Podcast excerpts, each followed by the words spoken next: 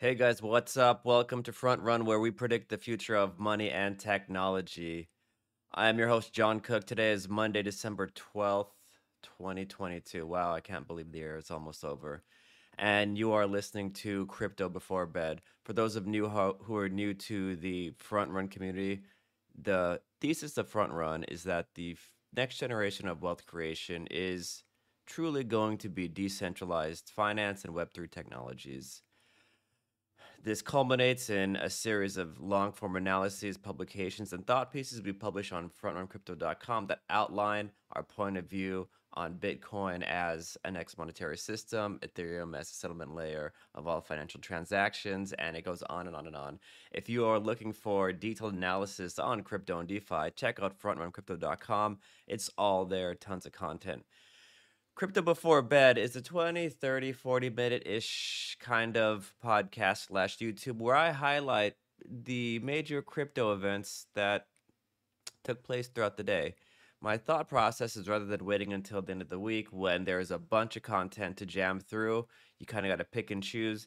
This provides more of an opportunity to highlight the day of events and without having to necessarily compete with the other initiatives that you're going to see throughout the rest of the week. So for today, Monday, December 12th, 2022, we're going to cover three things. Number one, a recent publication posted that nearly 70% of all digital arts, NFTs, collectibles, are hosted or accessed by Web2 Web2 Rails. It's pretty wild. I ended up writing an article about it. We'll go through that very briefly. Next, we're going to cover the continued fallout of Bitcoin miners, now Argo blockchain. As the ROI for Bitcoin mining goes down with respect to just the lack of profitability via the Bitcoin coin, you're going to see more capitulation within the mining community where inefficient and highly leveraged miners capitulate and more efficient better capitalized organizations organizations persist. And they're going to wrap it up with SBF. Uh, he was supposed to appear in front of the Financial Services Committee tomorrow, but he got arrested by the local Bahamian government today. I personally think the thing is an elaborate illusion to avoid being held accountable by US regulators. Remember, SBF gave the local authorities within the Bahamian government housing, cars, money. I mean, they were bought and sold. We'll get to in a second. But first, let's start with item number one uh, NFTs. We know them, we love them. They're profile pics, crypto monkeys, bored apes, right? Some of them go for millions of dollars. Well, what's super wild, I came on this very randomly, uh, and I wasn't even going to publish an, an, analysis on NFTs. Not really my jam, but I wanted to call this out because FTX.us, which is also an NF, which also has lending uh, an NFT platform, it's a centralized Web two storage provider. All of the NFTs hosted on FTX.us now redirect to like a 404 file not found and or bankruptcy proceeding page. So check this out: Tomorrowland NFT collection hosted on Magic Eden uh, it's hosted on Magic Eden, but the NFT metadata is hosted via um, the FTX platform. Now I'll redirect to like uh, broken image links. It, it's crazy, man. And this is for Tomorrowland. It keeps going on. Coachella Desert Reflections also on Magic Eden. The NFT now redirects to a broken image link. Uh, there was even a one for one NFT handcrafted by SBF in 2021 that sold for like $270,000. It says the word tests on it, right? It might have been Ponzi money. It might have been like a, a way to uh, launder money. There's a debate on that. But even that NFT uh, now redirects to a bankruptcy restructuring site. So for those listening on the YouTube, uh, watching on the YouTube, you can actually see I have the links posted. You can like you can go to frontruncrypto.com and check it out yourself, but it's FTX US NFT list. When I click it, it redirects to the restructuring.ra.null site. I mean, that was the URL to the FTX.us uh, NFT exchange. Even when I go to the actual Tomorrowland, like uh, Misty Winter NFT URL stored uh, as metadata. Uh, you can see it's staticftx.com slash NFTs, blah, blah, blah. It goes on and lists the actual uh, unique identifier of the NFT. Clicking that also redirects to the Kroll Restructuring Administration uh, page, which is like the bankruptcy administration firm that is uh, managing the FTX out. So all of the NFTs hosted on FTX, all of the NFTs bought and sold on other exchanges where that where the metadata is hosted on NF on FTX gone. It's all gone. This led me to write analysis like, wait, how many NFTs are like this? How many NFTs are stored? I'm gonna have a much I'm gonna have a different uh, podcast about this because it's it's wild.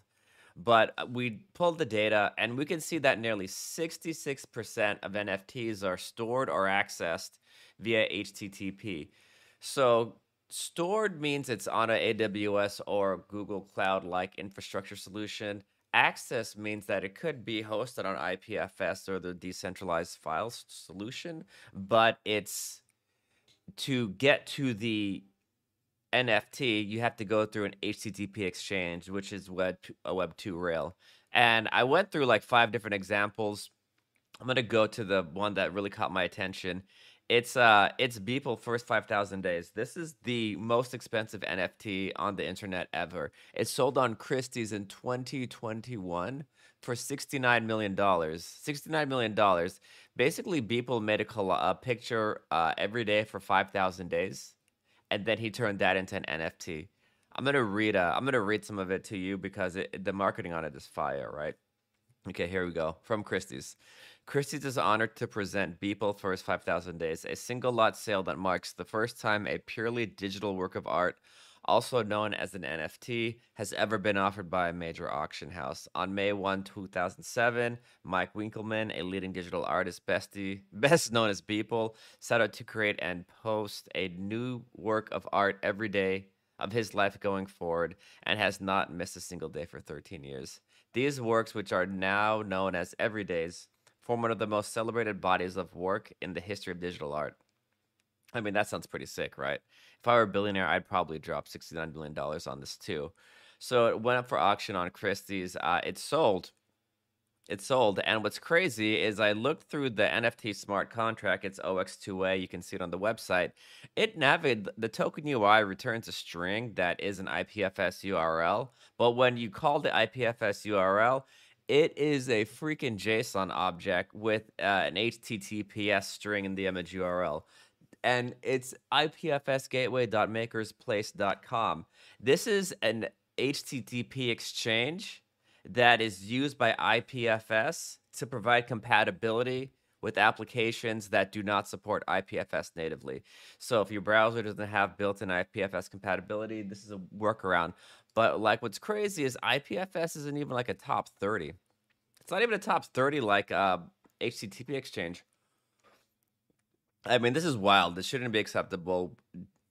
If we embrace first principles of decentralized permissionless systems, uh, a $70 million NFT should be freaking hosted on DeFi rails and not like, not touch, interact with any type of like Web 2 technology like uh, an HTTP gateway. So, more on that. There's links in the show note if you want to see the details. Next. Uh, if it's bad in the NFT space, it's also really bad in like the uh, Bitcoin mining community. So I think as we all know, as we all know now, uh, there has been like extreme downward pressure on Bitcoin miners with the 80% drawdown that we've seen in the Bitcoin with the Bitcoin spot price over the past uh, calendar year. So what happened? Our Bitcoin miners would uh, in the peak of the 2021 crypto mania, Bitcoin miners wanted to acquire more mining rigs. But rather than selling their Bitcoin, which is really the last thing they wanted to do, they took out loans collateralized by either the mining rigs or the future Bitcoin earnings. So if I wanted to buy $10 million worth of Bitcoin mining rigs, I don't want to sell my $10 million of Bitcoin. It's the last thing the miners want to do. So instead, they buy a miner will buy $10 million of uh, mining rigs like Antminers. and then the lender, who's an idiot in this case, will lend the ten million dollars of you uh, of ten million dollars of capital used to buy the mining rigs, collateralized by the freaking mining rigs, right? I mean, it's kind of like a car loan. You know, you want to buy a you want to go buy a Honda Civic for 20 grand, you put down 2000, you make monthly payments on the Honda Civic. And then if you fail to make those payments, the, the bank calls the note and they repo the uh, the car. Unlike Honda Civics, Bitcoin mining rigs are worthless in a bear economy. The reason they're worthless is because the value of the Bitcoin mining rig is directly proportional to the price to the amount of bitcoin it can mine relative to the cost of mining that bitcoin so if it costs a dollar to mine a thousandth of a bitcoin uh, if it costs a if it costs ten dollars to mine let me give a better example because it's all in kilowatt hours okay so let's say it's 20 cents per kilowatt hour right that's 1000 watts and if during that uh 20 cents during that one hour of Bitcoin mining that cost the miner 20 cents, you are only able to mine 15 cents of Bitcoin. It's loss. That's what's happening to all the Bitcoin miners right now. Right? They pay some fee to mine the Bitcoin.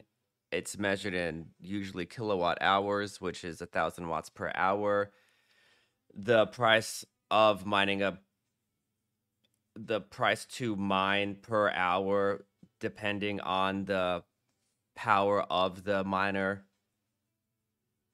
plus the cost of the electricity is anywhere between 5 cents to 20 cents so unless the mining rig can yield more than 5 to 20 cents of bitcoin the rig's worthless and guess what's happening the rigs are worthless especially on the backdrop of lowered uh, profitability. And we can like see this. Uh, Bitcoin Magazine Pro published an article. You guys got to check it out in the show notes. It's called Public Miner Bitcoin Returns Year to Date.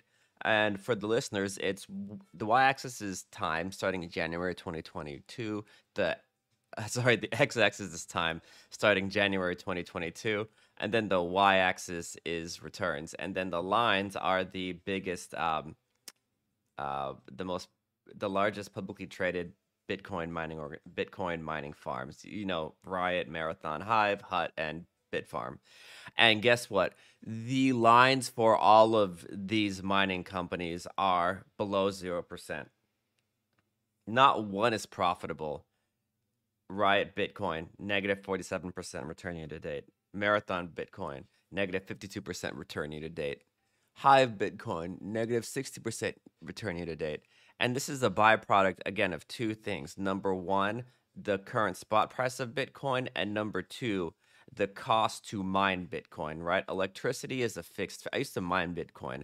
Electricity is a fixed fee. You pay 10 cents per kilowatt hour when Bitcoin is in its bull season. You pay 10 cents per kilowatt hour when Bitcoin is in its bear season.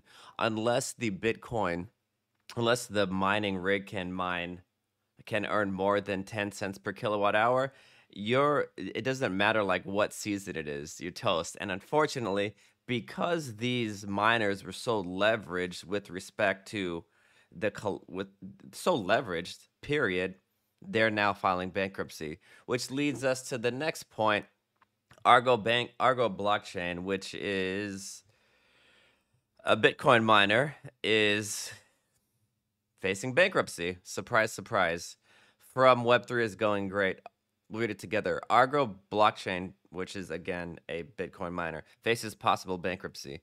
When the company accidentally published a draft bankruptcy document to its website, amateur hours, Argo blockchain was forced to reveal that it is in a last ditch negotiation to raise capital. What kind of company accidentally publishes draft bo- uh, bankruptcy documents to its website. It's freaking. Who's running that show? Jeez, the company stated that they were still hoping to avoid Chapter 11 bankruptcy, but they were at risk of having insufficient cash to support the ongoing business operations within the next month. The company has been trying to raise 25 to 30 million dollars since last August, and when 27 million dollar liquidity deal fell through, in early November, the miner acknowledged it might soon have negative cash flow. So again, why does a miner have negative cash flow? The miner has negative cash flow because their cost the debt is greater than the Bitcoin it collects. So imagine if you're an organization, you have fixed fees. I mean, your fixed fees are electricity. Unless the hat, so electricity is the same now, like the uh, the hash rate of the Bitcoin blockchain uh, is is variable, right? It depends on the number of miners. So what you're seeing is the exodus of miners from the Bitcoin community right now, pushing down hash rates. I think in the next bull season, you're going to see it come up. So you have one dimension that is the cost of electricity. You have the other dimension, which is the mining difficulty measured by the hash rate. And then this third dimension that is completely in the control of these blockchain, of these Bitcoin mining rig companies, which is debt service. These guys have crazy debt service coverage ratios because they took out 10, 20, 30 billion dollars in cash collateralized by the mining rigs or future earnings and because we are in a bear market they can't service their debt these mining companies cannot service their debt i mean it's really that simple and when you can't service your debt uh, the lender will call the note. They don't want the goddamn uh, mining rigs. A bank does not want a 100 Bitcoin miners. It's worthless to them. They want, just like a, a bank doesn't want to repo a car, they'd rather have the cash. But unfortunately, this is the reality that's happening right now. So I actually think this is a good opportunity for those who want to re-enter the Bitcoin the Bitcoin mining game. I'm thinking about it, but uh, don't do it with leverage or don't do it like fully leveraged. Make sure you have like a margin position that's no more than like 10, 20% of the uh, uh, make sure that your debt is no more than like 10 to 20% of your capital. I mean, if you're going like 80, 90%, uh, uh, you know, debt ratio, man, it's gonna be a cold winter. It's gonna be a cold winter, and we we already saw this in the DeFi space with these like uh, under collateralized DeFi lending platforms that you can go on Aave right now, for example, and take out. I I think the max loan to value is like 70, 80 percent. I mean, I deposit like I don't know, ten Ethereum. I like that's what twelve hundred dollars. That's twelve thousand dollars. I take out ten thousand dollar loan. Ethereum goes to 10 ethereum goes to a thousand oops there's my margin call right? Uh is going to automatically liquidate the position. I mean it's the same thing happening with the blockchain mining rigs so rip to argo and rip to riot marathon hive and any of these leverage bitcoin uh, miners. I think there is an opportunity for sure in 2023. I'm going to keep an eye out on that one. Okay. Now, last but not least, I can't wait till we never have to talk about this guy ever again. I I really hate him, but uh, when he does make a movie, I'm going to have to watch it. So it was just announced on uh, by the Office of the Attorney General and Ministry of Legal Affairs uh, from the Bahama Senator Ryan Pinder on the arrest of Sam Bankman Fried.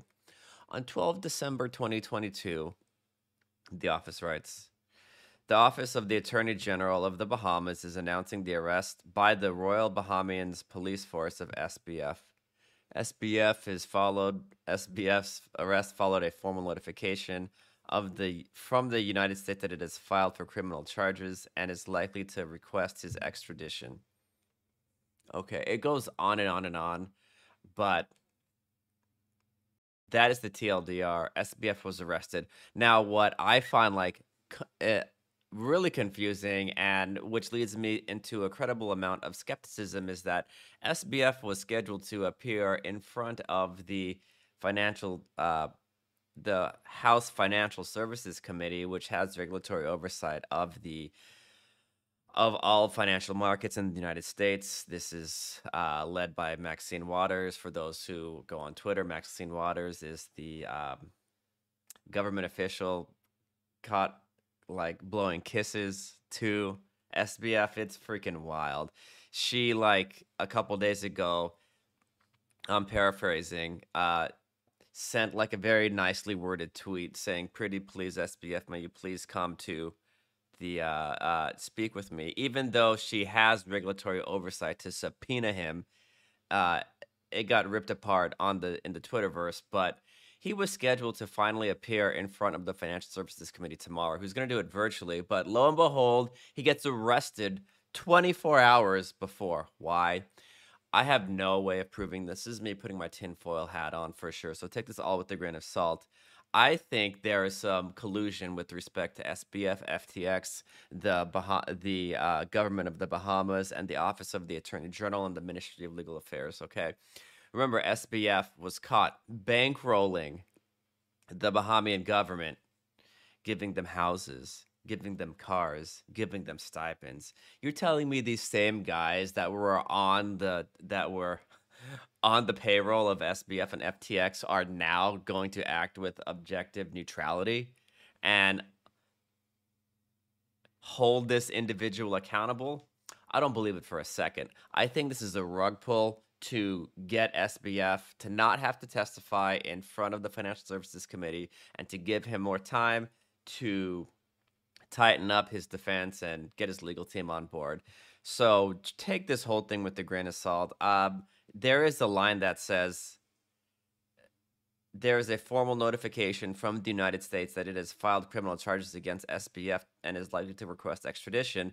This leads to another point uh, that has been circulating on the crypto Twitter space is that, according to Autism Capital, tomorrow is going to be a big day. Drink water, hydrate, rest up. SEC is SEC to separately file charges related to Bankman Fried. SEC to file charges related to Bankman Fried publicly tomorrow. Why why would they schedule a hearing with SBF? Why would the Financial Services Committee schedule a hearing with SBF if the SEC was going to file charges on SBF that same day and if the SEC also told the Bahamian government that they were going to to arrest SBF for extradition. It doesn't make any sense. It feels like nobody's talking to each other. I think they're just trying to control the narrative. Here's a statement from Maxine Waters regarding the arrest.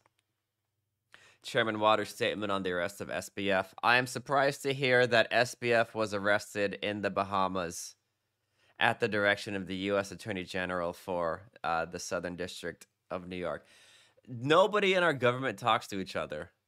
This is the leader of the Financial Services Committee that has absolute oversight on all financial institutions in the United States of America. No one's talking to her. And according to her, the uh, U.S. Attorney General issued an arrest warrant. And then, according to Autism Capital on this new rumor, the SEC is going to file charges tomorrow. I mean, come on. Come on. I think that this is all an opportunity for SBF to avoid confronting U.S. regulators and to buy more time. I think the Bahamian government is playing a role in this, and it's quite unfortunate. Moreover, why has Maxine Waters and the Financial Services Committee not just subpoenaed him? Why are they asking him? Why are they asking him? This guy stole $60 billion. But that's it for today. There's more news tomorrow. Until then, check your NFTs. Make sure they're not hosted on uh, AWS or Google Cloud, or if they are, get it off there. At least right click and save uh, if you want to get in the blockchain Bitcoin mining space, now might be a good time. Don't get in any leverage or debt positions that you can't cover.